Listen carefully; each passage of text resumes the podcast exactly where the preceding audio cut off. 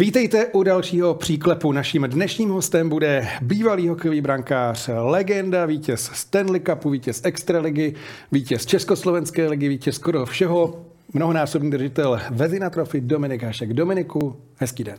Dobrý den i vám. Ve studiu je také Martin Kézer, šéf-redaktor sportovní sekce Práva a Sport CZ. Dobrý den. Začala sezóna už jak jde hon?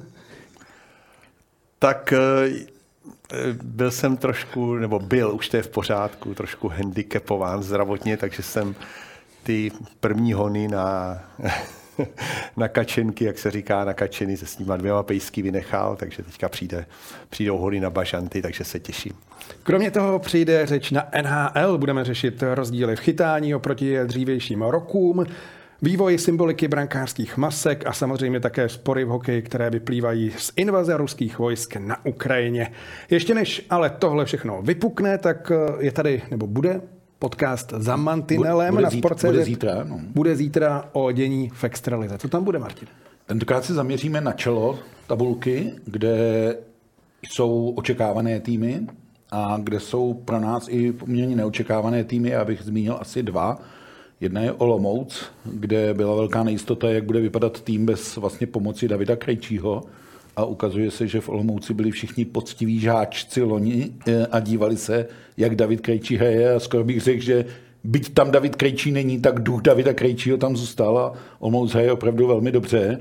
A nejenom dozadu, což byla vždycky její přednost, ale dokáže dávat i góly a celkem oprávněně se drží v čele tabulky. A druhé překvapení, nebo druhý tým, který je hodně nahoře, jsou Vítkovice. Tam bych zase složil velký kredit Miloši Holaňovi s tím, co s tím mužstvem proved, jak ty vazby navázal a ono mu to funguje a dostal se do situace, že řeší, koho má dát do první lajny. No to je hrozně příjemná starost pro každého trenéra, když má takový přetlak kvalitních útočníků a Vítkovicím se daří, byť včera prohráli těsně v Brně. To je zase jeden z těch očekávaných týmů, který se tam dere nahoru. Takže bude to o tom, co se děje v čele tabulky, kdo tam je, kdo tam není, kdo by tam měl být a kdo se tam udrží. A přetlak mají také Pardubice, mají ho i na brankářském postu. Určitě sledujete následovníky Frodla s Willem. Tak samozřejmě, že Extraligu sleduju a Pardubice především. A ty brankáři tam nějak tak střídají. Samozřejmě Will byl asi původně myšlen jako jednička, takže má odchytáno víc zápasů, ale ty výkony podávají výborní oba dva, alespoň co jsem měl možnost vysledovat. Včera dokonce na penalty vyhráli, teď nevím, jestli dostal jeden gól, nebo tuším, že dostal žádný gól, že bylo 1-0. To bylo zápasů. Podruhé za sebou Dominik Frodol udržel čisté konto. Podruhé za sebou, tak to je fantastické číslo. A pozor, já, že to šlo do overtime, stalo 0-0, tak to muselo skončit a pak jsem si přečetl, že vyhrál na penalty. Ale ve čtvrtek byl vyndán Frodol v Brně, po první třetině za stavu 1-2 a tohle je jeho reakce. No, asi ta nejlepší. To je nejlepší, tak někdy trenéři musí vědět, co v daný okamžik udělat a rozhodli se takhle, jak se rozhodli. Takže já myslím, že to mužstvo určitě je adept na to hrát o titul. Samozřejmě ono být adept a vyhrát titul je něco jiného, ale ta kvalita tam je bezesporu. Někteří hráči se vrátili, někteří noví to oživili. Vypadá to, že na brankářských místech, že mají taky posily nebo velmi kvalitní jedince a to mužstvo jednoznačně je na to, aby se dostalo do semifinále, ale mě je jasný, že všichni v organizaci pomýšlejí mnohem dále. A jste měl radši, když jste měl svůj klid, odchytám si 60-70 zápasů za sezonu, anebo to, jak to je teď v Pardubicích?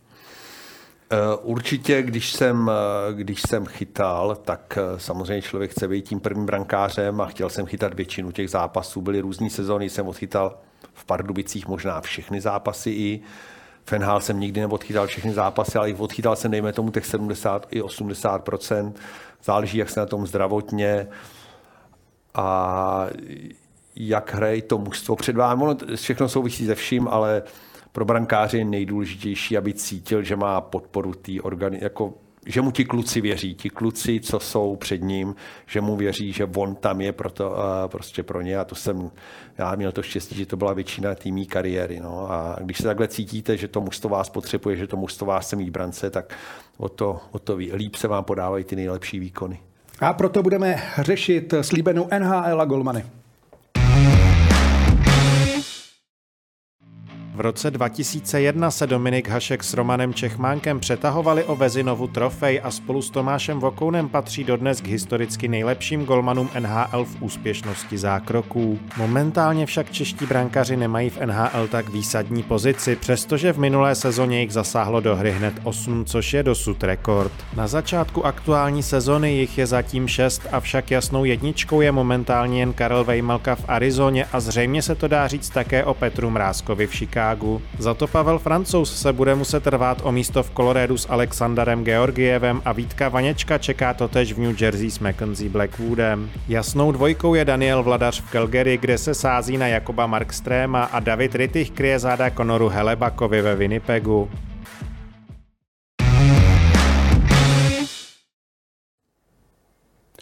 Existovalo nebo možná ještě existuje cosi jako česká brankářská škola, Martina? Tak já myslím, že když se podíváme a budeme se bavit teď směrem k NHL, že právě Dominik ji tam vlastně založil nebo přenesl a on bude sám asi vyprávět o tom, že to nebylo jednoduché vlastně ten jeho styl chytání prosadit a ty následovníky má, i když výrazně ubyl počet hráčů z Česka, kteří jsou v NHL, tak ty golmani jsou tam pořád zastoupený.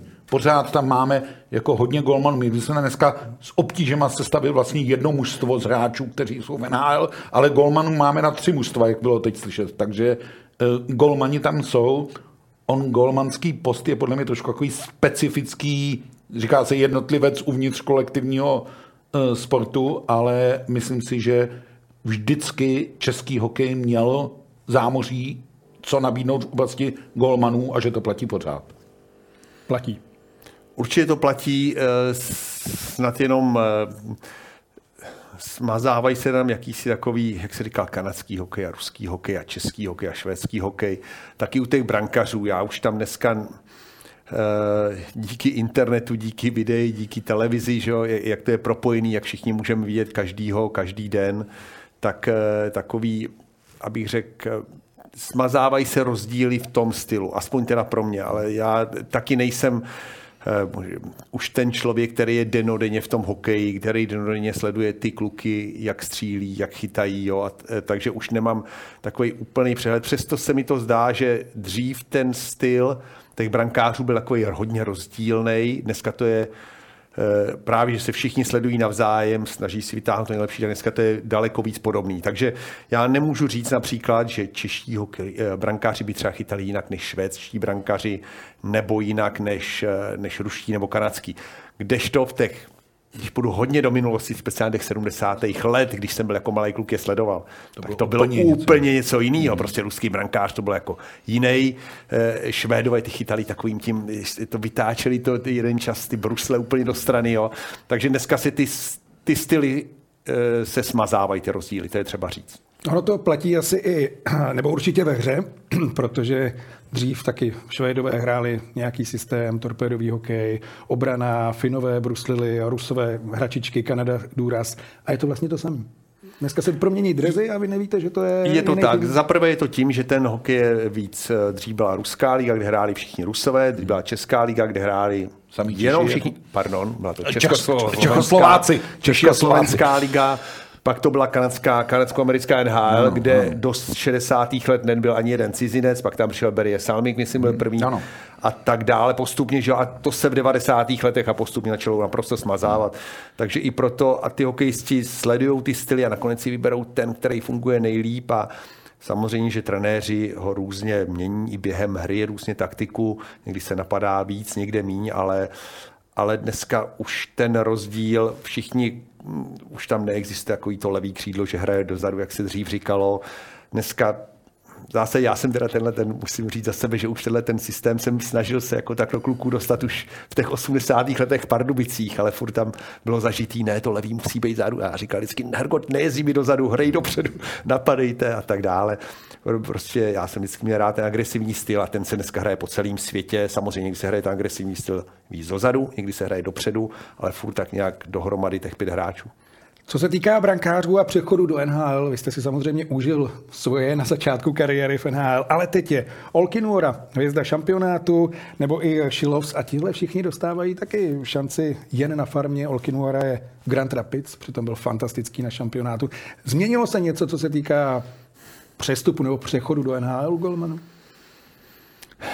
Golman je naprosto specifický hráč. Musíme si uvědomit, že vždycky řeknu, hráč, když je průměrný nebo dobrý, ale už tomu nevěří, no tak ho dá do třetí, čtvrtý, pětky, když uvidí trenér, že hraje líp, tak se dostane do druhý a pak se třeba za rok, za dva, za tři dostane do té první pětky na přesilovku. Brankář buď chytá, nebo nechytá, jako tam to je daný. A speciálně u těch mladších golmanů, nebo začínajících v NHL, a druhá věc je důležitá říct, i oni tam třeba mají dva brankáře podepsaný, který mají jednocestnou smlouvu danou za x set nebo i $1 milion. A i díky tomu, že dneska tam je takzvaný salary cap, tak oni musí být opatrní, koho vezmou nahoru, koho dolů. A takže já nejsem překvapený, že i tyhle ty hvězdy, nebo hvězdy třeba v Evropě, že se k ním takhle zachovali, že v tuhle tu chvíli je poslal na farmu. Jednoznačně brankář to vždycky v tomhle směru bude mít těžší. Říkám, znovu to zopakuju, hráč začne ve třetí nebo 4-5, když je dobrý, jak se dostane nahoru. Brankář buď chytá, nebo nechytá. A nakonec je pravděpodobně správný, že ho, pokud není prvním brankářem v tom mužstvu, než aby seděl na střídačce, takže ho dají do té farmy, rok tam pobude, nebo já nevím, půl roku, uvidí se, jak tam bude chytat, jaký tam bude podávat výkony a jistě dostane šanci na to, aby se prosadil v NHL. Jak by vypadal Dominik Hašek, Martine, v dnešní NHL ve své nejlepší formě? Tak já myslím, že by Dominik Hašek vypadal vždycky dobře v NHL, protože ono, teď to vypadá, že se tady budeme jenom jako vzpomínat, ale uvědomme si, že Dominik Hašek přicházel do NHL ve chvíli, kdy tam těch evropských golmanů skutečně moc nebylo. Prostě on tam šel ověnčen slávou asi nejlepšího golmana, chytajícího v tu chvíli na evropském ledě.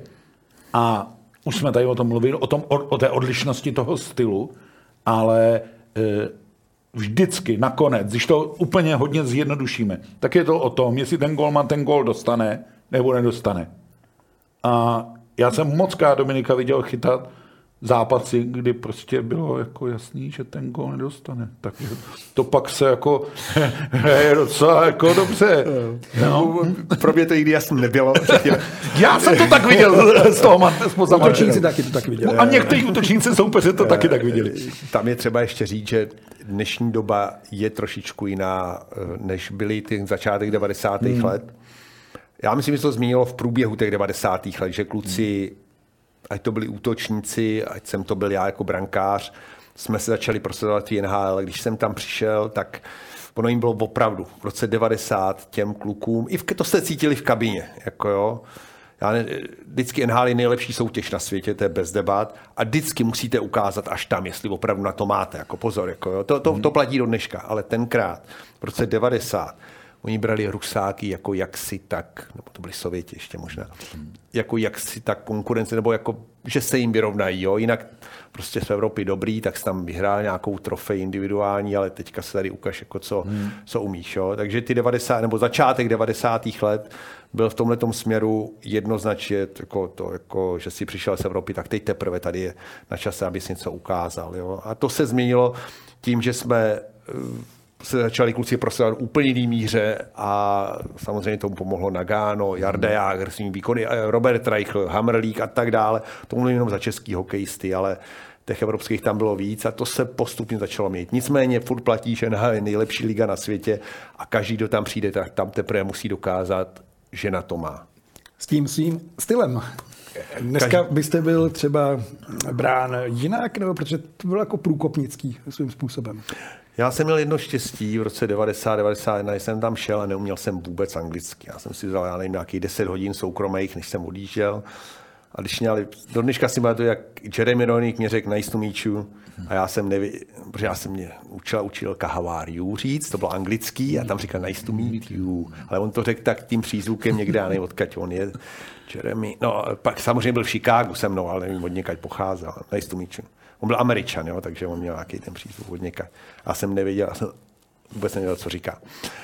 A no ale tím chci se dostat k tomu stylu. Já jsem měl jednu výhodu, že když se o mně mluvilo, že mám jakýsi divný styl a když se to i psalo v novinách a dokonce tam prý psalo, že tam trenér po nějakým zápase, takže jsme se tam plácali jako ryba na suchu.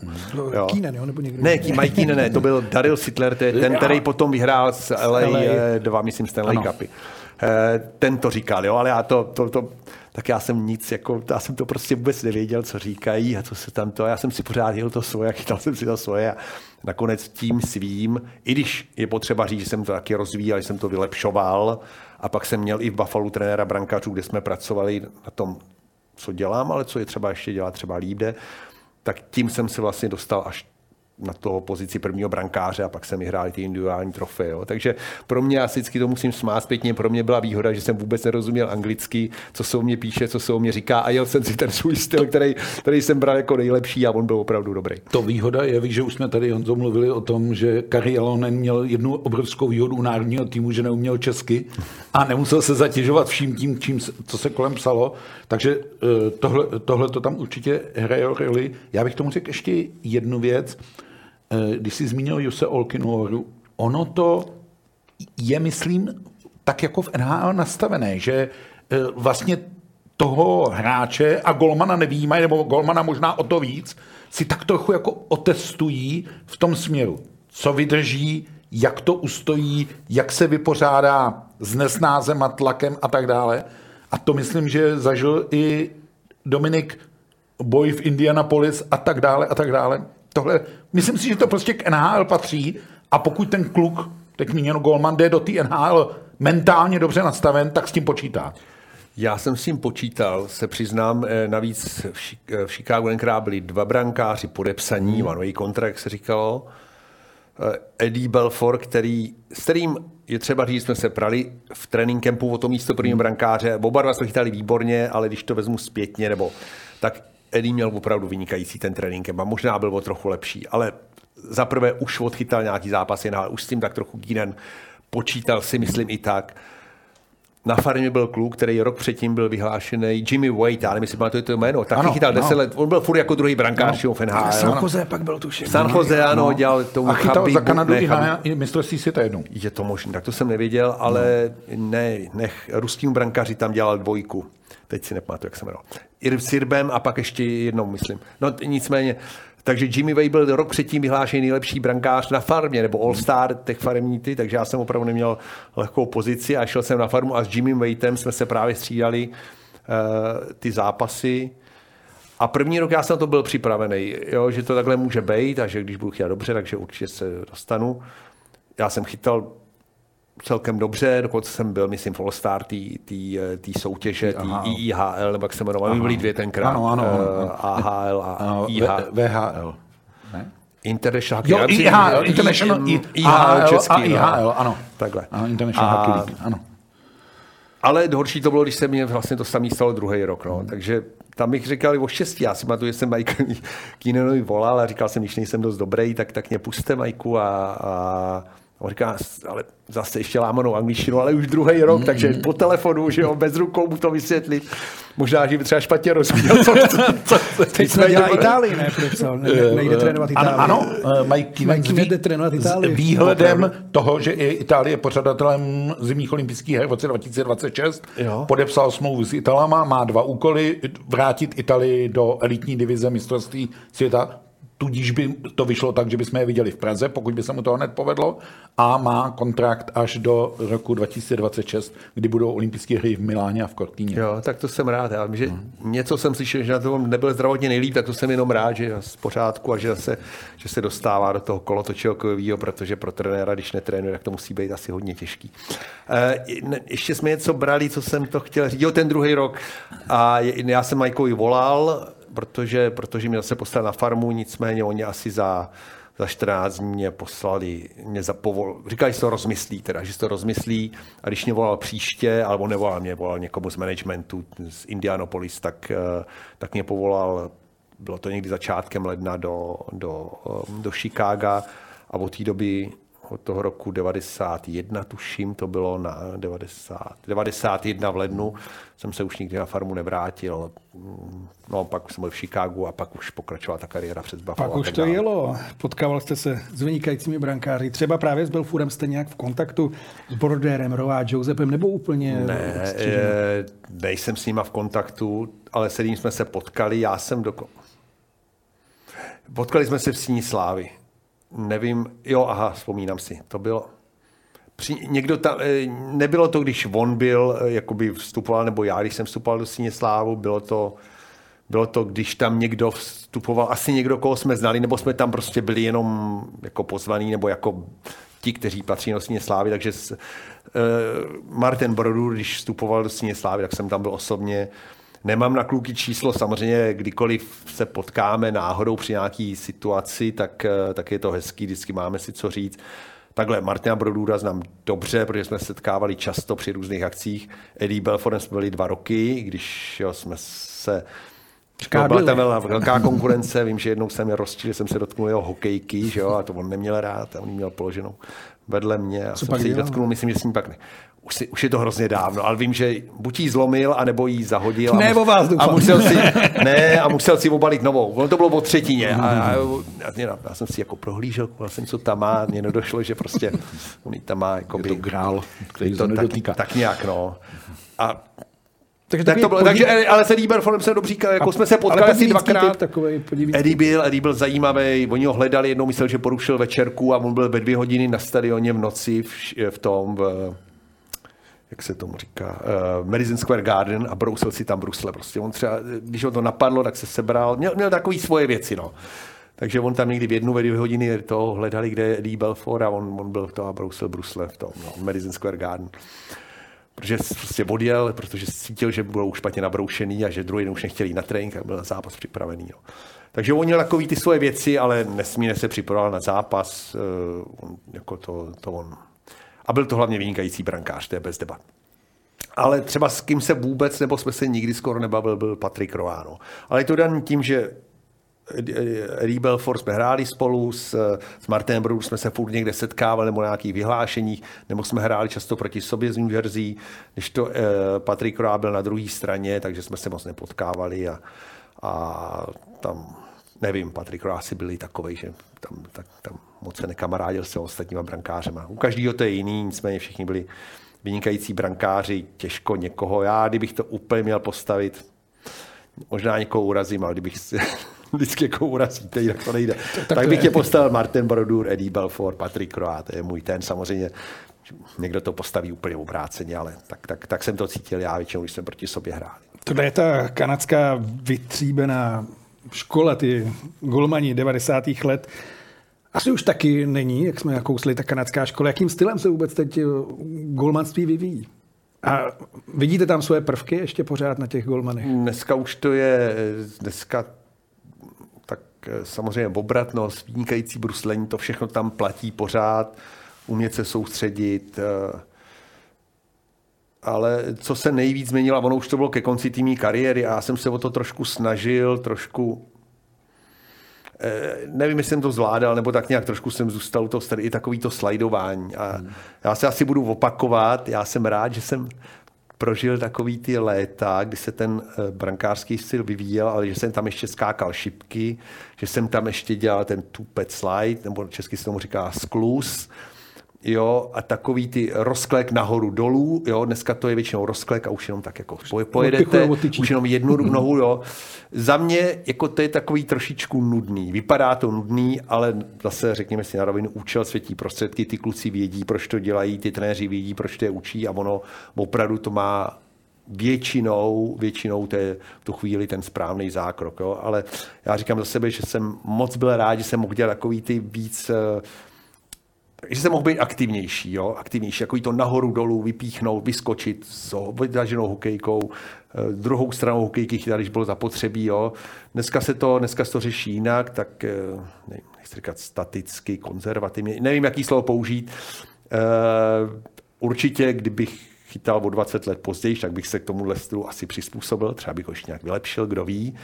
Ale já jsem hrozně rád, že jsem zašel takovou tu éru všech těch stylů, kde se chytalo, nevím, jestli je správně říct to víc rozevlátým stylem, ale tím víc aktivním stylem. Mě hrozně bavilo jezdit do rohu si pro puk, jo. Já jsem se pak dostal do hry, když jsem třeba někdy udělal chybu, ale třeba jsem to napravil, někdy jaký ne. To už je dneska smůla. Ale dneska už to tak brankáři nemůžou dělat. Prostě tak to je. Možná ještě jednu věc. No, když se podíváme na obrázky, tak on, Dominik Hašek, ve výstroji 80. 90. let vypadá úplně jinak než současní golmani. A to není, že by současní golmani byli nějaký speciální romotluci. Dominika je taky kus chlapa, ale ta výstroj se hodně změnila. V podstatě dělá z těch golmanů takové zavalité typy a ono to přizpůsobuje se i tomu stylu chytání. No, ono se to asi všechno změnilo, protože třeba Tom Barrasso, když vyhrál 2 Stanley Cupy, tak to měl třeba za 3,80, že jo? I s průměrem 4 góly na utkání se dal vyhrát v klidu Stanley Cup a byl vlastně za hvězdu. Dneska pod 2 a máte teprve šanci, že? Ano. A jakmile máš úspěšnost někde kolem 90-91%, říkají, no, to by se měl zlepšit a tak. A když tenkrát, když já první rok jsem se dostal přes 90, tak jsem jako, to je dobrý, to je výborný. No, možná i teď kvůli tomu stylu. Ale ta výzbroj tam je trošičku, tam je, byly různý roky, jo. Tam je, jestli o tom můžu, nebo jestli z toho hodí teďka. Jiný byly 70. let, když jsem začínal, když se podíváš na holečka a tak dále. Ty 80. byly ještě velice podobný, ale třeba už jsem měl kránič na krk od roku 85, ano. Jako jenom takový jako roláček, že tady jsem dostal pod to, kde byl nic, ale tady něco bylo. A pak už jsem měl takový ten, jak jsem si jim dochytal vlastně i kariéru, který ale i během kariéry se různě zlepšoval, ale už to byl takový tady a ten brindák šel až sem, takže dochránilo i ty klíční kosti. Ano. Tady trošku pod krkem, samozřejmě byly tam místa, kde vás mohli trefit. Ale ty 80. leta, ano, betony. Oni byli krátký, dřív se šlo překládat brusly, dneska chytají s dlouhýma betonama, což všechno to má svůj význam, já teďka nechci jít do detailu. Ale 80. leta, když ještě jsem začínal v lize 81, 82, já jsem říkal, kdybych si vzal 3 svetry, tak to bylo skoro stejný, ten na lokty nebylo nic, jako ta na této kosti, když jsem dostal, byste se zbláznil. Pak se to zlepšilo, 90. už byly dobrý. Naopak, dresy jsme tam měli jak ten, jak Spider-Man, jak se mu říká, jsem, nebo Batman, já nevím. Já jsem takhle zvednul ruku a tady jsem měl ten. No. Jo, takže v roce 96 to začalo, začali to postupně se šmikávat. Dneska ta výzbroj není větší, ona je ještě o trošku kvalitnější, což je taky hrozně důležitý. Brankáři jsou dobrý z jednoho důvodu. Jo, nebo taky, to má obrovský význam. Vy se nemusíte bát. Já už jsem se taky v 90. letech nebál, jako dá se říct. Jo. Že jdete na trénink, že můžete bejt někde někam trefený. Zaprvé nejste trefený, takže můžete trénovat bez problémů, bez nějakých bolestí. Samozřejmě ne, vždycky může si něco udělat. A za druhý se nemusíte bát, že vás něco trefí. První polovině jste si dal já se zase vrátím, je to hrozně dlouho, že posluchači asi a především ty mladší se asi budou smát. Ale v první polovině 80. let jsem si dával pořádný pozor, aby ten puk jsem na tréninku nevyrazil loktem nebo někdy nedostal na ramena. Jsem chytal do těch rukavic, do toho, že jo, do betonu. Tady třísla, ježišmarja, tyhle ty pánové, když se dostal tady na ten kraj, jsem měl modřinu. Takže ty ruce jste používal opravdu ty rukavice, aby se tam chytil puk. Dneska jdete nebo už potom jsem šel na trénink a mohl jsem chytat celým tělem. A když takhle můžete trénovat hodinu, no tak samozřejmě jste i hodně lepší brankář, když můžete naplno trénovat a trénovat si to, co chcete udělat v zápase. Takže všechno se to vyvíjí a to všechno má nadvliv na to, že dneska, jak říkáte, ty brankáři 92%, to není nic moc, aspoň 93%. Než půjdeme na masky, kdo je velmi stručně nejlepší golman teď na světě? Martine. To je hrozně těžký, protože ještě jsme tady neřekli jednu věc, která je podle mě důležitá i z pohledu toho golmanu. Já jsem přesvědčen, to je myšlenka Jeremia Jágra, já jsem si jenom maličko jako půjčil a poupravil, že přece jenom hokej v NHL, hokej na tom úzkém kluzišti je o dost jiný než hokej na širokých kluzištích, který známe třeba z mistrovství světa. A vyžaduje i od těch golmanů trochu nějaké přizpůsobení, jako jo. Ale já za poslední dobu, protože přeci jenom koukám třeba víc na ten evropský let, tak mně se právě Jussi Olkinuora líbil hrozně moc, do čeho vyrostl. Jak se vlastně z průměrného finského ligového golmana přes angažmá v Magnitogorsku dostal až jako na kvalitu a dotáhl Finy k titulu mistrů světa. A teď bude hrozně zajímavý, ano, on je to kluk na hraně už 30, ale bude hrozně zajímavý, jestli dostane tu příležitost Detroitu, prosadí se a vlastně to, s čím tam Dominik šel, s tou nálepkou nejlepšího golmana z evropského ledu a potvrdil ji a proměnil ji v ty trofeje, že ho uznalo to zámoří, jestli se třeba tomu Olkinuorovi tohle povede. A my máme ještě jeden problém tím, jak nebyli dlouho hráči NHL na olympiádě. Jo, vlastně od Soči 2014 nebyli. A hrál se jenom jeden světový pohár. Nám chybí trochu ta konfrontace těch golmanů na nějaký úrovni.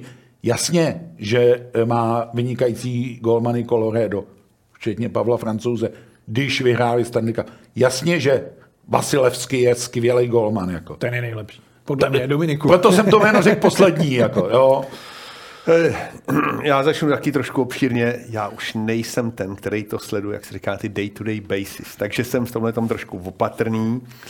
A ono, když vidíte jenom jednou někoho zachytat a vidíte highlighty, tak to není. A musíte taky znát to mužstvo, za kterým chytá. Jo, to je hrozně důležité. Musíte přizpůsobovat se svým mužstvu a tomu, proti komu hrajete. Ale když teda bych měl říct jenom, a ten Fin samozřejmě, že mě zajímá, jak se prosadí ve 30 tam jít, pokud je zdravý a dobrý. Ještě furt to je čas, aby se prosadil, měl několik výborných let, takže držím palce určitě, ale když teda bych musel říct jenom jméno a viděl jsem ho opakovaně chytat výborně, tak on je velký, je rychlej, má styl, dobře bruslí a tak dále, tak řeknu to jméno Vasilevský, jo, ale neberte mě jako experta, protože už to nesleduju tak, jak opravdu ti experti, kteří v tom leží a dívají se téměř každý na hokej. Ne, ale ten Vasilevský to potvrdil na té mezinárodní konfrontaci národních týmů, na konfrontaci v NHL. Já jsem ho viděl, i mně se líbil, už je to několik let, ale na mistrovství světa, když chytal, ono už to je asi 4-5 let taky samozřejmě, a dostat se tolikrát za sebou jako do toho Stanley Cupu a opravdu tam podá ty výkony. I ty jeho čísílka jsou výborný, takže... Zavírá série s nulou no většinou. Takže takhle, no. Takže řeknu jeho jméno. A my jdeme na masky.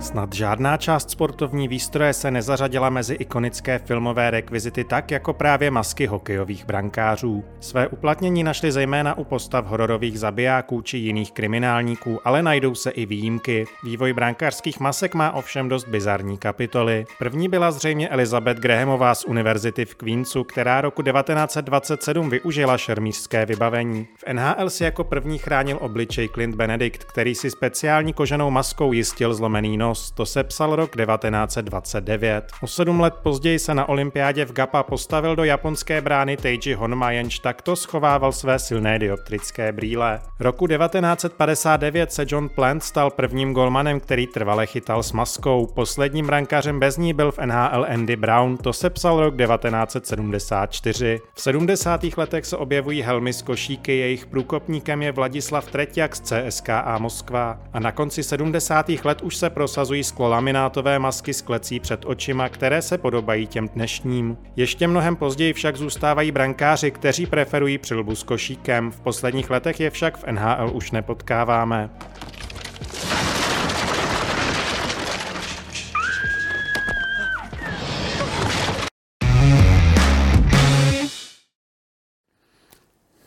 Jaká maska tě nejvíc zaujala, Martine? Já musím hrozně moc sáhnout do dětství. Mně se strašně líbila maska Jiřího Holečka. Všichni si pamatujeme, Vladu Dzurila používal. To je ta maska 70. let. Já jsem dokonce šel tak daleko, že jsem dědu kdysi uprosil, aby mi z nějaký kůže jakoby vyřezal takový, no vypadal jsem, že bych tím mohl jako strašit, ale hrozně se mi to líbilo, jak to přelahol na masku, a jak už jsem byl asi od mládí jako konzervativec, mě pak jako vlastně hrozně vadilo, že se od těch masek ustoupilo. Byť je mi jasný, co k tomu vedlo a tak dále, protože už jsme se tady bavili o tom, co všechno golmana bolelo, a tuhle ten zásah do téhle macky musel teda bolet pekelně. Nechcete mít v obličeji jako tady Savčuk. A jednou jsem si povídal s Josefem Mikulášem, slavným golmanem 60. let, o tom, to je pro mě úplně nepředstavitelná věc, že vlezli do té branky, Boža Modrý chytal čempici ještě, že jo. To jsou jako, bavíme se o hokejovém dávnověku, ale tam v té ukázce bylo vidět, jak se to všechno postupně jako vyvíjelo. Byl tam Artur Irbe, který byl tady takovou tou vizitkou s tou maskou, no a myslím si, že i k Dominikovi patří ta maska. K tomu se dostaneme. Dovedete si představit, že se tam stoupnete bez masky? Ne, dneska ne. Dneska opravdu každý rok by tam bylo několik mrtvých brankářů, musím říct. Ten hokej se... Já si nedokážu představit ani v těch 80. letech, a to se nestříjelo jako dneska. Prostě ty hokejky byly jinak přizpůsobený, ty kluci uměli vystřelit švihem, uměli vystřelit i příklepem, ale nestříjelo se tak jako dneska z jedný. Dneska ty góly padají z jedný, oni úmyslně střílejí z jedný, aby, než ten brankář má čas se připravit a ne, vůbec to nepřichází v úvahu, že by se někdo tam měl stoupnout bez helmy, to by byl sebevrah normálně. Na druhou stranu, proč jste někdy nechytal nebo zkoušel jste to s klasickou maskou? Třeba na tréninku, hele, tak já to zkusím. Já se vrátím. Já jsem začal chytat první rok, já mám fotku doma, první rok, kdy chytám s helmou. Můj úplně první rok tu mám. A druhý rok, když mi bylo těch 7 let, řekněme, tak jsem měl jeden jediný rok, kdy jsem chytal s klasickou maskou. Bohužel neexistuje, s touto maskou se nezachovala žádná fotka. Kdyby náhodou až někdo bude slyšet a Dominik Hašek někde bude na ledě v roce 71-2, řekněme, a náhodou někdo nějaký rodič tam fotku udělal, bylo by to fantastický mít. Ale já si pamatuju, že jsem opravdu druhý rok chytal s touhletou maskou. A pak už přišly ty košík a s tou jsem chytal, ta se vyvíjela, byly různý, ta první, když ty, tak jako ta se dala roztáhnout, stáhnout, tam by do toho dostal dneska ránu, tak by měl ten drát až mezi zubama, řekněme tady. Ale souk jsem chytal až na olympiádě v Naganu, jsem chytal 6. maskou, ale někdy kolem roku 2001, už poslední rok Buffalo, vím, možná předposlední, možná poslední, že už jsem měl to, co teďka se dívám na televizi, takovou tu té sotavy maska nebo helma, a to už není opravdová helma, to už je speciální korpus. To je korpus, který mě udělali tlustej a já jsem si vzal vrtačku a šmirkl papír a vyřezal jsem si ho přímo na hlavu, ale košík jsem si nechal jakoby ten z helmy. Takže to už, ta se nedala stahovat jako ta helma, ale to jsem si vyřezal přímo na hlavu a bylo to ještě bezpečnější. Tohle to bylo, přesto to vás mohli mlátit, jak jste chtěli a nic se vám nemohli. To je silnější, ne? Je to silnější, no. Ale ono i ten zaprvé ten foam vevnitř se měl silnější trošku a za druhý i ten obal byl daleko pevnější ještě, než je u normální helmy. Jo, jinak ten dotaz, zkoušel jsem nebo neskoušel jsem? Ano, zkoušel jsem to 2krát, nepřicházelo to v úvahu. Důvody? Jednou byla i snad nějaká těžká, co mi dávali, ale mě to vadily 2 věci. Za prvé, já jsem měl hrozně rád tu věc na hlavě, naprosto pevně, tu helmu, úplně na first. A když jsem se jakkoliv otočil do strany, pruce, jo, tak ten koš, který, víte, jak tam máte ty dráty, tak se mi ani nehly. Prostě. Já jsem mohl udělat prudkej pohyb doprava a ty dráty šly s tím. Kdežto ta helma, jak to mají kluci, tady to mají na gumičky, jsou tam gumy, když napevno celkem pevný gumy, tak takhle. Takže kdykoliv vyhnete prudkej pohyb, tak já jsem měl pocit, tak to prostě tam bylo, že ten drát se trošičku jako, rozumíte mi, o čem mluvím. No proto dneska slajdu, aby se jim to nehýbalo. Prostě se hejbá, prostě udělal jsem prudký pohyb a ten drát tam udělal jako, jakoby, než se dorovnal s tou hlavou. Takže to byla jedna věc. A druhá věc, já jsem, nevím, jestli jsem otočil bradu dál než jiní kluci, ale ta helma je taková dlouhá byla, aspoň jsem vždycky půjčoval, když jsem se díval za branku, nebo jsem potřeboval se vytočit, tak jsem tady narážel do ramene, do té masky a zase se mi to tam kroutilo a prostě mě to vadilo. Takže to bylo jedna věc a druhá věc, já jsem nesnášel mít cokoliv. Když jsem se potil, tak nesnáším cokoliv, jsem dotýká tváří, to bylo odporné. Takže když se podíváte na tu moji helmu, tak já jsem měl vždycky ošroubek tady posunutou víc dolů a ta helma byla malilinko víc dopředu a tady, jak jsem měl ten podstejka, tak já jsem ho jako neměl úplně na bradě přimáčka, to je trošku před sebou. Maximálně jsem se takhle bradou s tím hrál a dával jsem se to ještě dál od sebe. Když to ta klasická helma, ta má tady je dotýká se obličeje, a já jsem to neměl rád. Takže tam bylo víc důvodů. A vidění podobné? Vidění bylo úplně... Dneska musí být všechny helmy. I když já jsem začínal fedhát, tak ještě tam mohly být takový ty širší na oči. Kluci tomu dávali přednost, že přesto líp vidí. Dneska už to nesmí být, protože tam je ta povinnost nějaká, aby tím neprošla hokejka. Ale jak je vidět, všichni kluci si na to zvykli, na ty uší. No. Takže ten důvod byl jasný. Jo? Jako já jsem... Ale už jsem to psal, nebudu se opakovat. Nezáviděl jste, že jste neměl někdy masku s barvama, s logama, prostě takovou. Nebylo to pro mě to nejpodstatnější a jak vidíte, potom začalo to v Buffalo a tam jsem Buffalo ještě to neměl moc, tady jsem měl akorát dva bizony takový malý, ale až teprve, když jsem přišel do Detroitu, tak tam jsem si nechal, že jsem si taky dal záležit, aby ty motory, ty sami, ty 12 válce, nebo co mi tam nakreslili, aby tam byly vidět, že jo, rudá helma, rudý křídla, že jo, a ty motory, který charakterizují Motor City nebo Detroit, že jo, kde jsou všechny ty americké automobilky, tak to byla jako charakteristická helma pro to město a pro mě samozřejmě. To už bylo od Davida Gunnarsona dělané nebo od klubu? Ne, s tím klub ne to. Já vím, že první mi udělali a že Steve Eisenman řekl, že tohle to ne, že to vypadá jak bompar. Oni mi udělali takovou to světlou červenou, když to oni ty rudý křídla, nebo Detroit Red Wings byl takový tmavý červený. A ta moje hrozně svítila. Samozřejmě, když kapitán řekl, že to vypadá jak nějaký bombonek nebo něco takového, řekl. Tak Dominik to používal ještě jenom maximálně na tréninky. A měl asi, ne, tak jsem myslím chytal západ si s tréninkou, dnešně někde v tom druhém měsíci přišla už taková, kterou i kapitán schválil, teda, když to řeknu. Jo, ale ona opravdu, já jí mám ještě tu světlou, bohužel tu druhou nemůžu najít.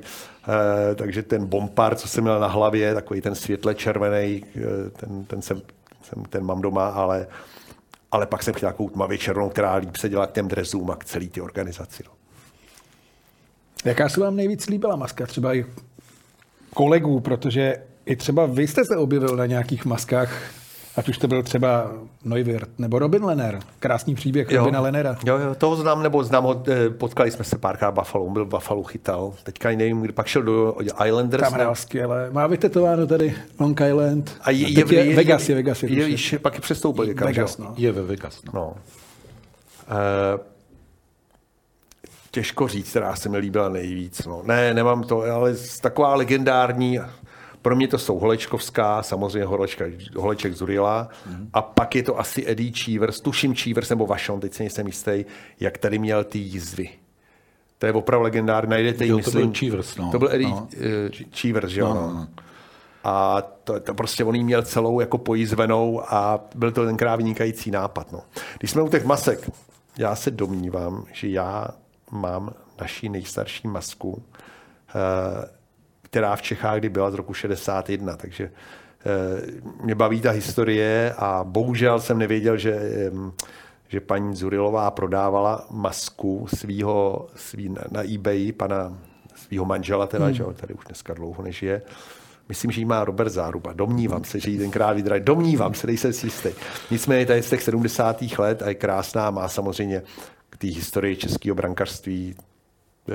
To je dobře, že ji někdo má, kdo má vztah k českému hokeji, což si myslím, že je důležitý. Nicméně já mám druhou masku, která vznikla v České republice. Mám to napsat na telefon, dokonce ten přibližný týden, kdy byla vyrobená. Myslím, že to je březen nebo únor 61. Chytalec pan Vávra z Nový Paky. Pana Bruka, mýho trenéra, to tam byla dvojice. Pan Bruk měl úplně tu první, říkal, já jsem si nechal vyrobit hnedka. Jirka Vávra měl tu druhou. Tenkrát ten brankář se jmenoval Seth Martin a ten jim to ukázal. On tady na něj čekal na letišti, říká, já jsem čekal na něj na letišti, hnedka na letišti jsem se mu představil, dělali jsme, oni to vysvětlili, jak to udělat, hnedka jsme jeli do nějaký fabriky a já jsem měl tu první a pan Vávra, který s ním chytal v té Nový Pace, jak má tu druhou. Ta Pepíka Bruka, ta asi neexistuje už, nicméně toho pana Vávry, tu masku mám, takže to je krásný, že mám část takovýhle české historie těch masek. No a pak je maska, promiň, Dana. 61. rok. A bavíme se 60 let zpátky 61. a podívejte, jak se to strašně moc změnilo, že jo? A 60 let není zas tak strašně dlouhá doba a jak se to úplně změnilo, ale je hrozně hezký a to já znám. Jakmile golmana naťukneš na masku, tak on okamžitě, to je golman a maska, to každý hokejový golman je z masky, je schopen vyprávět hodiny a hodiny a jak to myslel a kde to a co s ní a jak s ní prožil a tak dále a tak dále. To je hrozně hezký, jak mají ty golmani k těm maskám vlastně osobitý vztah, protože je to vlastně kus jejich já, bych to tak nazval. Pokud to ale není maska s gólem, který neměl platit, že? Jako u Dana Elise, který tam má tu branku Breta Holanda. No, tak, někdy se ostane. Pak jste přišel do Extraligy. Jak tam fungovala příprava masky? Nic se nezměnilo, asi předpokládám v Pardubicích nějaké reklamy. Chtěli tam dát nebo nechtěli? Se mi moc ptát. Už to není včera. Ano, já se vrátil do Pardubic v roce 2009, tuším to bylo, 90. Tak určitě jsem měl masku, musel mít masku, která patří Pardubicům. Ale já se domnívám, tenkrát byla Tipsport Extraliga, já se domnívám, že jsem tady měl reklamu Tipsportu a tu masku nemám. Já myslím, že ona byla klubu, že klub jí platil, ty masky ty mě jaksi mohly zůstat, ale já už taky nevím, kde jsou. Bohužel některé věci, a mrzí mě to, nechci říkat, že mě některý možná někdo ukradl, ale prostě mnohý, kterých bych rád ještě někde našel a ta helma se těžko dohledává, protože ty helmy jsou si hrozně podobný a to, ale ty masky, které jsem měl z Detroitu, bohužel třeba mám jenom tu s tím bombónkem, který nemám vztah ze žádnému zápasu, jako jo. Já jsem přesvědčen, že někde musí být ta helma a nevím, nechci někoho vinit, pardon, ale to prčitě, kde ji musí být. Z Otavy, nemám ji, nevím, kde zmizela, teďka jsem ji tady viděl, krásná. Z Pardubic ne, tam to bylo jasný, tam to byla nějak klubová a určitě někdo má, buď jí mají Pardubice, já se domnívám, že Tipsport, jako myslím, že tenkrát nějak si ji vzal, nebo že nějak to financoval a nějak se k ním dostal. Nebo jestli to vydražil, pardon, abych nikoho neobvinoval, to vůbec ne, ale určitě ta maska někde je a třeba vám někdo zavolá, až to podívá, řekne, já ji mám, ale ta nepatří mně, takže to je v pořádku. Samozřejmě. A měl by tam být perník asi v Pardubicích, perník nebo něco takového by tam něco. Jestli já si na to dostal, taky už je to strašně let. A jestli si dobře vzpomínám, tak tam byly dvě věci. Perník a nějaký znak Pardubic jako s půlkoněm, něco podobného tam jako bylo. Ono, ta maska je zajímavá i tím, že nabízí vlastně obrovské množství motivů, které se tam můžou zobrazit. Ale tady to je. Jo? Jasně, takže perníkový kůň.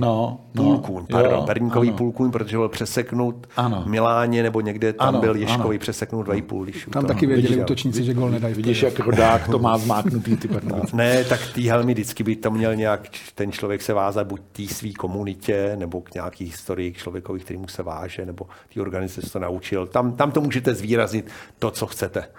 To, čeho si vážíte. Protože tam úplně nemusíte jít s tím drezem, musíte jít nějak, ani nemusí jít do barvy. Tam mám prominou, když to přeženu všechno. Ano. A naopak ty lidi se na to těší a určitě si o tom povídají, proč to konkrétně. Hejte, my už tady o tom povídáme už 20 minut. Právě musíme jít dál, protože vy jste velmi aktivní jednak na Twitteru, máte teď velmi zajímavé názory, takže se musíme na ně podívat, včetně důsledku války na Ukrajině v hokejovém světě. Válka na Ukrajině trvá bezmála 8 měsíců. Jednotlivé země jako Kanada, USA nebo Česká republika na přelomu září a října vyzvali své občany, aby opustili Rusko. Zatím se však zdá, že v případě hokejistů KHL zůstanou výzvy nevyslyšeny. Dosud odešli jen 2. Kanaďan Viktor Bartli z Kunlunu a také Samuel Buček, který se neprosadil v Nižněkamsku. Slovenský forward se upsal Třinci, za což si oceláři vysloužili rozezlené reakce na sociálních sítích.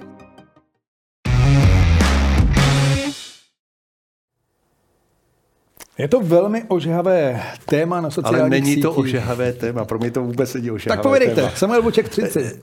Třinci, v pořádku, zkoušel to rozhodce, jak se rozhodl, měl na to právo, podle zákona slovenského, je to Slovák, že jo? Není to Čech, jejich vláda po 230 dnech vlády, nebo jejich parlament, jasně lidem řekl, že pracovat v zemi nepřítele, si teda Slovensko považuje za přítel, abych tady někomu nedal něco do pusy, je v pořádku. Žádný zákon na to nevydal, jejich parlament. proč ten člověk by tam nesměl pracovat. Ano, morálně já to beru jako špatně, já ho nepodporuji v tomhle rozhodnutí.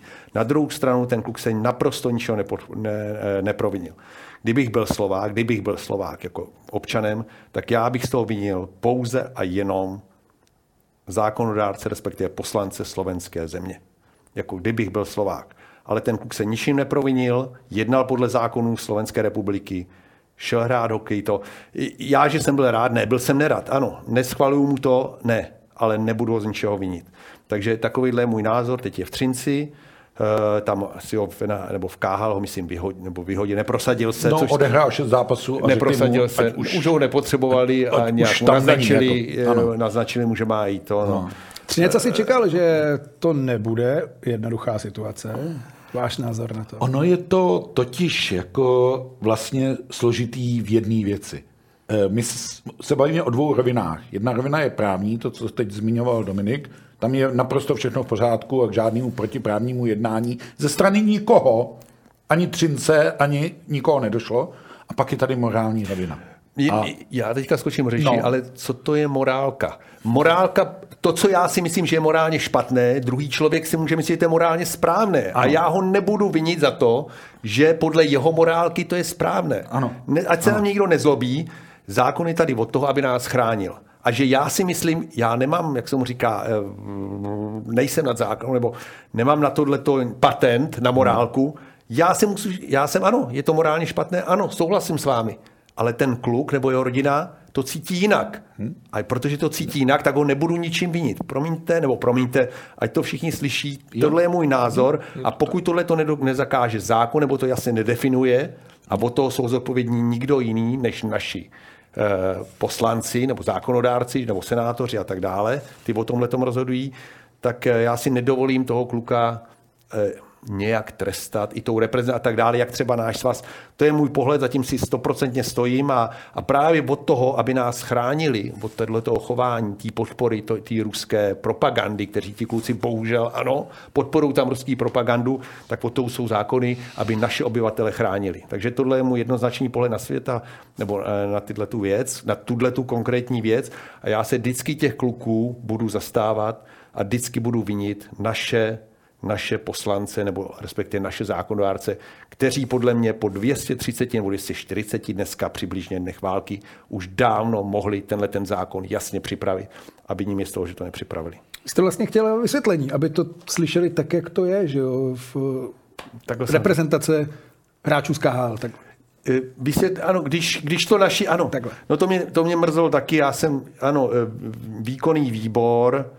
Tam ještě bylo něco předtím, že jo, trenér Hadam, nebo trenér, říkám, prezident, ano, nebo on je prezident, nebo předseda. Prezident. Tak je to prezident. Tak prezident v novinách řekl, že to je v pořádku, asi 3 neděle předtím, a najednou hlasoval, že to není v pořádku, jo, nebo ten hlasování celého výkonného výboru, který byl jednomyslný. Tak pak jako dáváme message, zprávu těm lidem, ano, můžete tam chodit, to v pořádku, a pak to není v pořádku, jo, takže mě to je... Teď jsem se do toho zaplet, co jsem to hlavního chtěl říct, ale... Vysvětlení. Že ty důvody, že to prostě... Ne, ti kluci. Jo, a výkonný výbor, že rozhodl, že teda reprezentanti nebudou hrát, se rozhodli, takže já to tak necítím. Prostě já tak necítím, když možná... Ať je morálka jakákoliv, prostě já jsem na prvním místě zákon a co je morálka, zase zopakuju, co je morálka pro jednoho, může být nemorální, pro druhý to může být morální a zase naopak a nemám patent na to, abych já o tomhle rozhodoval. A pak tedy byla ta věc NHL? Jenom já, jestli to dovolíš, abych jim to dořekl, protože si vlastně v tomhle směru konvenujeme.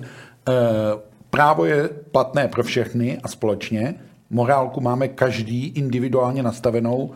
A to je pro nás, co je pro nás přípustný. A určitě bychom tady našli věci, které my 3 máme morálně rozdílné vnímání a tak dále a tak dále. A je tady jedna věc, o které jsme ještě nemluvili a která je tam hodně vliv veřejného mínění nebo tlak ze sociálních sítí a tak dále a tak dále. A v podstatě ten postoj k válečné invazi, nebo k válce, říkejme to jasně, a všem důsledků, které z toho vyplývají, a ty nejsou jenom sportovní, ty jsou ekonomický, politický a tak dále, tak rozděluje tu společnost právě proto, že každý na to nahlíží trochu jinak z hlediska vlastní morálky. Jsou věci, na kterých se asi jednoznačně tady shodneme, že Rusko páchá válečné zločiny na Ukrajině, když to vidíme, a to není otázka nějaké propagandy, to je zřejmá věc, ale pohled na to, nerad bych, aby se to proměnilo v to, že Samuela Bučeka, což je 23-letý kluk vlastně na začátku své hokejové kariéry, někdo bude linčovat za to, co udělal a tak dále. Byť z mého pohledu a z pohledu mé morálky já pochopení pro hráče, a je jedno, jestli je to Čech, Slovák, Kanaďan, Fin, Švéd, že hrají KHL za této situace nemám. A nejenom z hlediska jako morálního, ale mně to nedává ani moc velký smysl sportovní, protože upřímně ta soutěž se ocitá v určité izolaci.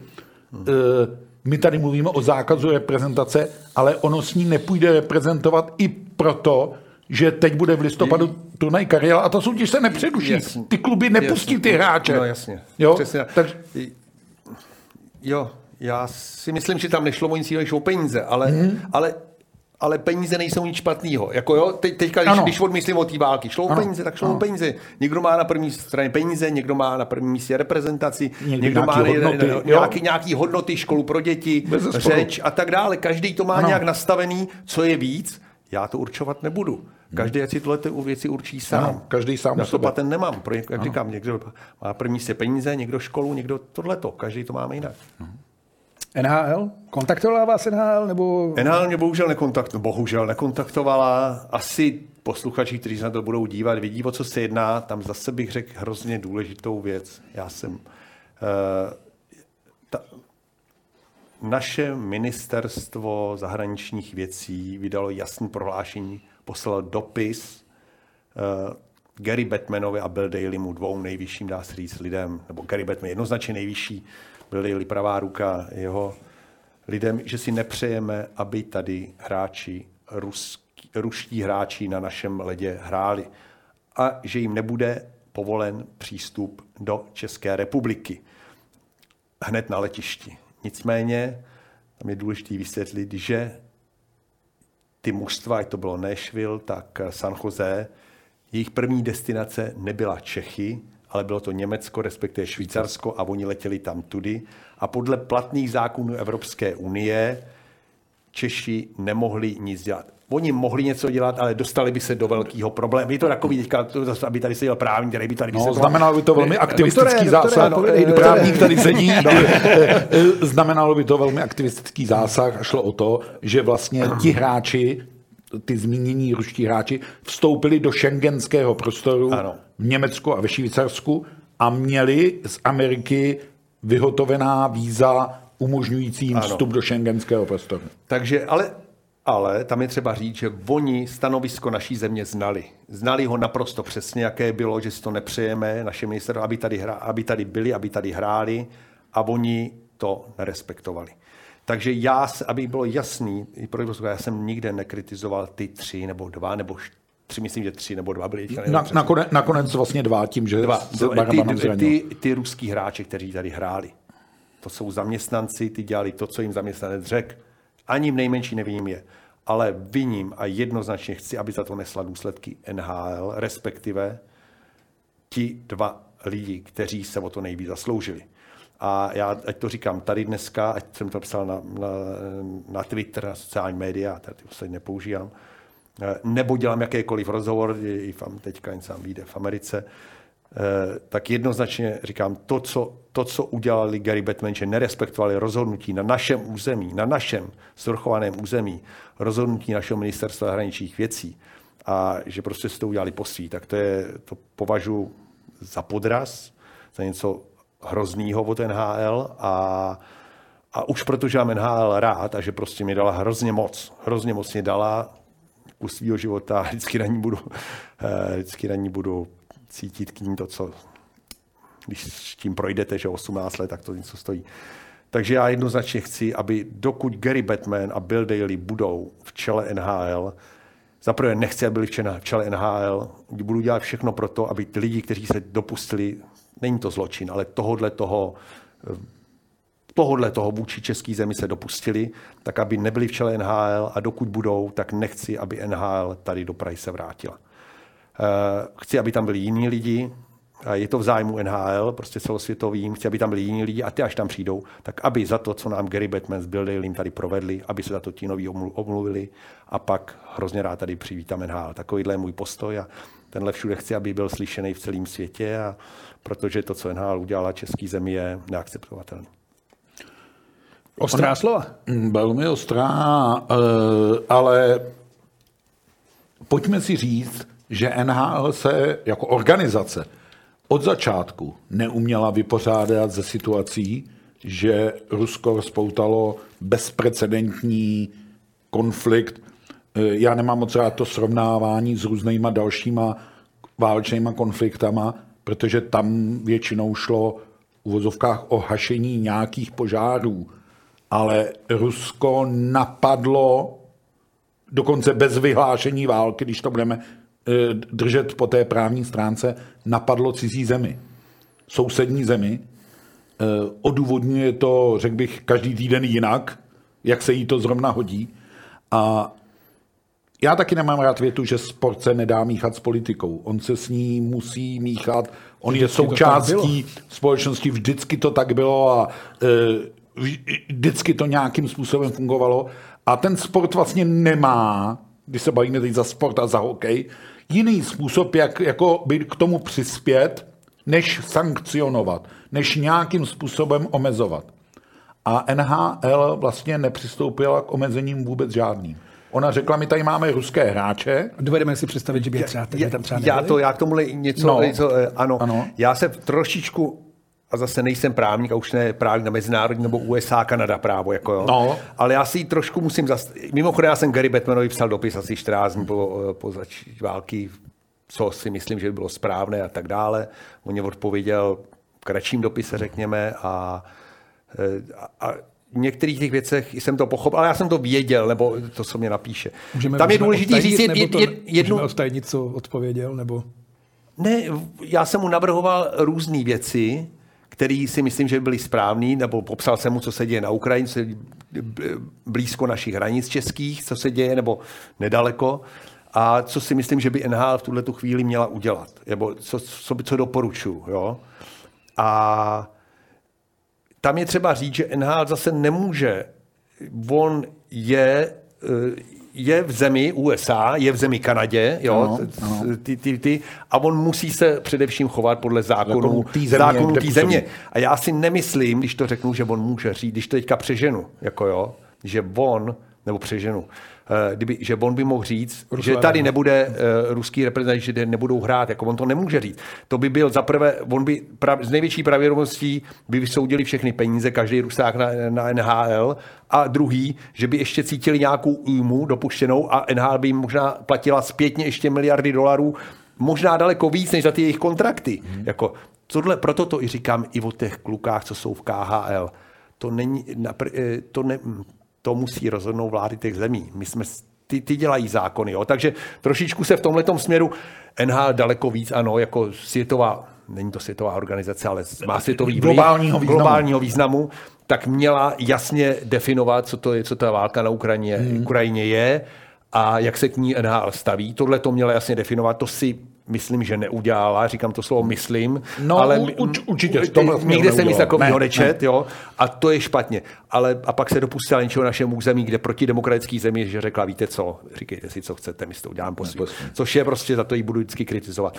Ale s těma ruskými hráči je to složitý a trošičku se jich musím zastávat, že ona nemůže, i kdyby chtěla říct, kluci, můj postoj je, já těm klukům chci pomoct. Já si myslím, že NHL by měla platit ty peníze, který je v těch kontraktech, nebo aspoň nějakou jejich část, že by jim měla vysvětlovat a říct, ale kluci, teďka nesmíte jít na led, protože bohužel, když vy tady jste na ledě, je to obrovská reklama pro vaši zemi a vaše země bohužel dělá ty zločiny, nebo napadla druhou a dělá tam to, co tam dělá, to, co všichni víme.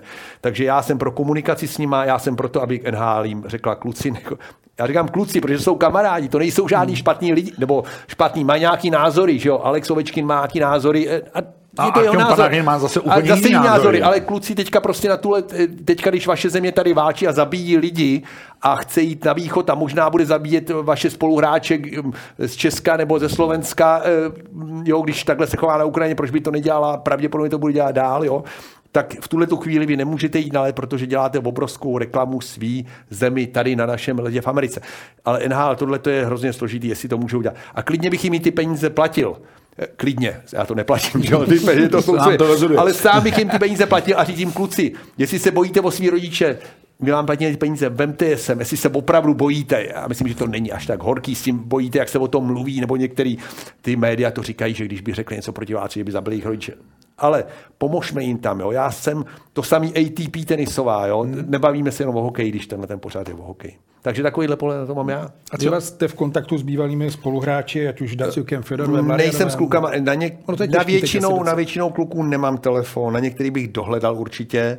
S kým jsem ve spojení Alek Žitník, což to je... To jsem se chtěl zeptat. Ten je v Kyjevě. Alek Žitník kdysi reprezentoval Rusko, že jo? Nebo... Ještě stihnul Sovětský svaz. Ještě stihnul Sovětský svaz a pak reprezentoval... A mimo od něj zajímavé věci, které se nehodím, jak to chodilo s tou... Ne. Když tam ještě byl Tichonov, ty metody různý, které tam byly ještě v tom období. Takže když to řeknu, ten krevní doping, o kterým se teďka mluví v Rusku, takže, nebo krevní doping, takový ty dopingové aféry, takže i... Mají kořeny dlouho do minulosti. Takže aspoň podle toho jsem slyšel, to má dlouho do minulosti, ano. Ale... A teď je v Kyjevě Žitník? Teď je, ale Alex je Ukrajinec a vždycky měl Ukrajině blízko, ale prostě začal v Sovětském svazu, pokračoval na olympiádě v 98. byl stříbrnej s ruskou reprezentací, ale v srdci má Kyjev, nebo v srdci má Ukrajinu na prvním místě, má tam i bydlení, takže on bydlí napůl v New Yorku, napůl v Kyjevě. Alex, včera jsme si psali shodou okolností, jenom psali teda jako teď už na začátku, jak jsme si bolali, já nevím, každý druhý den, že jo. Teďka už tak jednou, dvakrát za měsíc si napíšem a je v Kyjevě a rodinu má, aspoň teda jestli něco nezměnil, jak rodinu poslal do New Yorku zpátky a on zůstal v Kyjevě, ale takový zajímavý, co říkal, já jsem v Kyjevě a říkám, a co pojedeš do New Yorku? A on říkal, no já nemůžu jít do New Yorku, protože kluci nebo chlapi od 17 do 60 let my nesmíme opustit zemi. A říkám, a já mu říkám, to máš blbý. A on říká, ne, já jsem rád, že jsem tady, já tady chci být, já tady chci bránit, i když jako neválčí, ale říká, já tady chci být, já to tady chci podpořit. Takže takovýhle na to Alex má názor. A já jsem rád, že takovýhle spoluhráč tam teďka je a že si můžeme sem tam někdy napsat a řekne mi nějaký zprávy. A je to dobrý, když tam máte někoho, s tím jste něco prožil a fandíte mu. No. Tak to je. A takže co konkrétně teď jako dělá, nějakou domobranu nebo... Já si myslím, čeká, že ne, že šel jenom jakoby z města ven, jako z města, že se bál jako bejt ve městě, kde jsem pochopil, jako že bydlí, ale šel jako přátelům, posílal mě fotky kamarádů. Já myslím, nedělá, tak v tom Kyjevě se neválčí tolik, jako jo, tam jsem tam, já myslím, jsem tam zabije nějaký lidi, jako pardon, že to je to hrozný říkat, jako jo, ale proti tomu, co prožívají lidi jde u Charkova nebo Chersonu, to je, no, Mariupolu, co prožili, tak to je mnohem lepší, jo. Ne, on nemá, není v armádě, aspoň teda co já, není v armádě, viděl jsem ho, že má nějakou zbraň, posílal nějaký fotky, jo, a že pomáhá, ale jako konkrétně do detailů jsme nešli. Takže vím, že jako není v armádě, aspoň jestli se něco teďka nezměnilo, což pochybuju, no. Ale je tam a ono asi i tam jenom být a podpořit to, ono to má to svůj vliv, no, jako náš premiér tam jel, to jsou takové věci, které jsou nesmírně důležité. Oni vypadají jakoby jenom symbolicky, ale mají podle mě velký význam. Přesně tak. Právě z hlediska té morálky, přesvědčení a tak dále. Naprosto souhlasím. Jinak vy jste velmi veřejný, činí ve veřejném prostoru, ať už na Twitteru, předpokládám, že to děláte sám, ty... Bez výjimky všechno. Bez výjimky nikdo se mi tam nevloupal zatím. A tohle všechno. NHL kandidatura na prezidenta svazu. Co chystá Dominik Hašek? My jsme tady opomněli jednu, ano, kandidoval jsem, tam jsem, jo, Lojza Hadamčík měl větší podporu. Mrzí vás to, nebo pořád ještě? Ne, nemrzí. Dělal jsem hodně pro to, abych tam byl, opravdu jsem to objížděl, mluvil a tak dále, ale prostě Lojza Hadamčík byl, jak bych řekl, blíž těm lidem prostě a byl v tom hnutí už daleko delší dobu, takže ty lidi v něm viděli větší důvěru. Ale ne, my jsme opomněli, já jsem měl říct jednu věc, která je pro mě důležitá, nebo nejdůležitější. Já mám teďka jednoročního syna, takže i ten biznis, který jsem dělal, jsem dal jakoby na druh, nebo jsem předal lidem. Jsem posledně na kafe s kamarádama, teďka už jenom. Kandidatura teda nevyšla, ale ne, já jsem teďka zpětně když to řeknu, už po té dlouhé době, já jsem je rád a je to možná lepší a věřme, že ten výkonný výbor a všechno to, co tam teďka je, že udělá co nejvíc, aby český hokej uspěl a byl zase lepší. Ty kroky první podle vás jdou dobrým směrem? Já ty kroky ještě neznám pořádně, takže uvidíme. Ale určitě chci, teďka mám syna ročního, takže člověk hodně času stráví, nebo daleko víc času chci strávit doma, ještě tuhletu zimu, určitě, jo. A pak se uvidím všechno, jak se to bude vyvíjet, ale chci být zase činej. A přiznám se, že ta politika, říkám to takhle, že politika mě zajímá. Na prezidenta nechci kandidovat, tam jsou teďka, nemám zkušenosti, myslím, že tam jsou, řeknu na rovinu, jsou tam lepší lidi nebo vhodnější lidi a jednoho z nich si vyberu, z těch vhodnějších, kteří o tom vědí víc a v těch příštích letech by tam byli na tom místě, by byli nebo budou vhodnější, než bych byl já. Do budoucna já tuhle tu věc nevylučuju, ale jak říkám, určitě ne tuhle tu zimu, ale do budoucna chci něco dělat, abych našel nějakou náplň, kromě toho, že samozřejmě mám to nejkrásnější, co můžu mít, a to je jednoroční syn. Obránce HC Ševcinový Knín je na Twitteru. Co to znamená? No jasně. Já jsem vymazal ty další věci, nevím z jakého důvodu. Já tam toho měl víc, že jsem myslivec. Ano, myslivec, protože jsem kvůli nějakému, tady něco bolelo, tak jsem vynechal ty hony. Já jsem tam toho měl víc napsaný. Ševcinový Knín, samozřejmě, to je moje. Já bydlím v Novém Kníně a tam máme hokejové mužstvo, no a já ho reprezentuju, no. Takže je to v obraně, jako já už se netlačím do útoku, protože ta rychlost už tam není. Obřevno, jak říkám, vždycky jsem se popíral celý život, takže tam už se taky netlačím do té brány a z té obrany mi to hrozně vyhovuje. Já to podívám se, rozjedu si to a posíčně si to tak nějak vycouvám, jak potřebuju. Takže těším se na ty zápasy každý týden a já si život bez sportu nedokážu představit a ten hokej, nebo to, že reprezentuju Ševcinový Knín, to jenom k tomu patří. Martine, závěrečné slovo? Já myslím, že teď budu možná maličko osobní, že jednou budu svým vnoučatům vyprávět, že jsem viděl hrát Jágra, že jsem viděl chytat Haška a že jsem zažil Nagano, kde jsem byl jako v té době ještě docela mladý novinář a bylo to hrozně fajn a neboštík Zdeněk Paul, který si Dominik určitě pamatuje, vzpomene, tehdy říkal: mladej, koukej si to užít, to už se ti taky nikdy nemusí stát, a myslím, že jsme si to tenkrát tam užili všichni, i ti novináři, kteří u toho byli a tak dále, takže mě s Dominikem Haškem zůstává spojený krásný období českého hokeje, jehož Dominik byl nezbytnou součástí. Taky mě na Dominika Haška zůstává vzpomínka na několik konců kariéry, a teď nemyslím vůbec ve zlým, ale Dominik to dobře pamatuje, kdy vlastně to bylo hrozně těžký pro něj, aspoň nemluvím za něj já, ale pro něj hrozně těžké najít ten moment, ten odejít, kdy neustále byly výzvy, a jsem strašně rád, že si třeba splnil tu výzvu směrem ke Stanley Cupu, k Detroitu a tak dále. Takže já jsem rád, že jsem mohl nebo můžu dělat hokej v době, kdy Dominik Hašek v něm byl, je, a myslím si, že třeba při mistrovství světa 2024 v Praze si to rozhodně Dominik Hašek ujít nenechá. Jako bude chytat ještě. Chytat ne, to asi ne, ale myslím si, že bude vděčným divákem, zuřivým divákem v tom dobrém slova smyslu a třeba i expertem pro nějaké studia třeba u nás a tak dále a tak dále. Dominiku, já jsem rád, že jste tady byl s námi. Ať se daří, ať jsou děti zdraví, ať vám všechno vychází. A děkuju za návštěvu. Já taky díky, mějte se hezky. Vám díky za pozornost. Samozřejmě si pořád můžete přehrát nejen ve formě videa, ale také jako podcast. A budeme se těšit příští týden.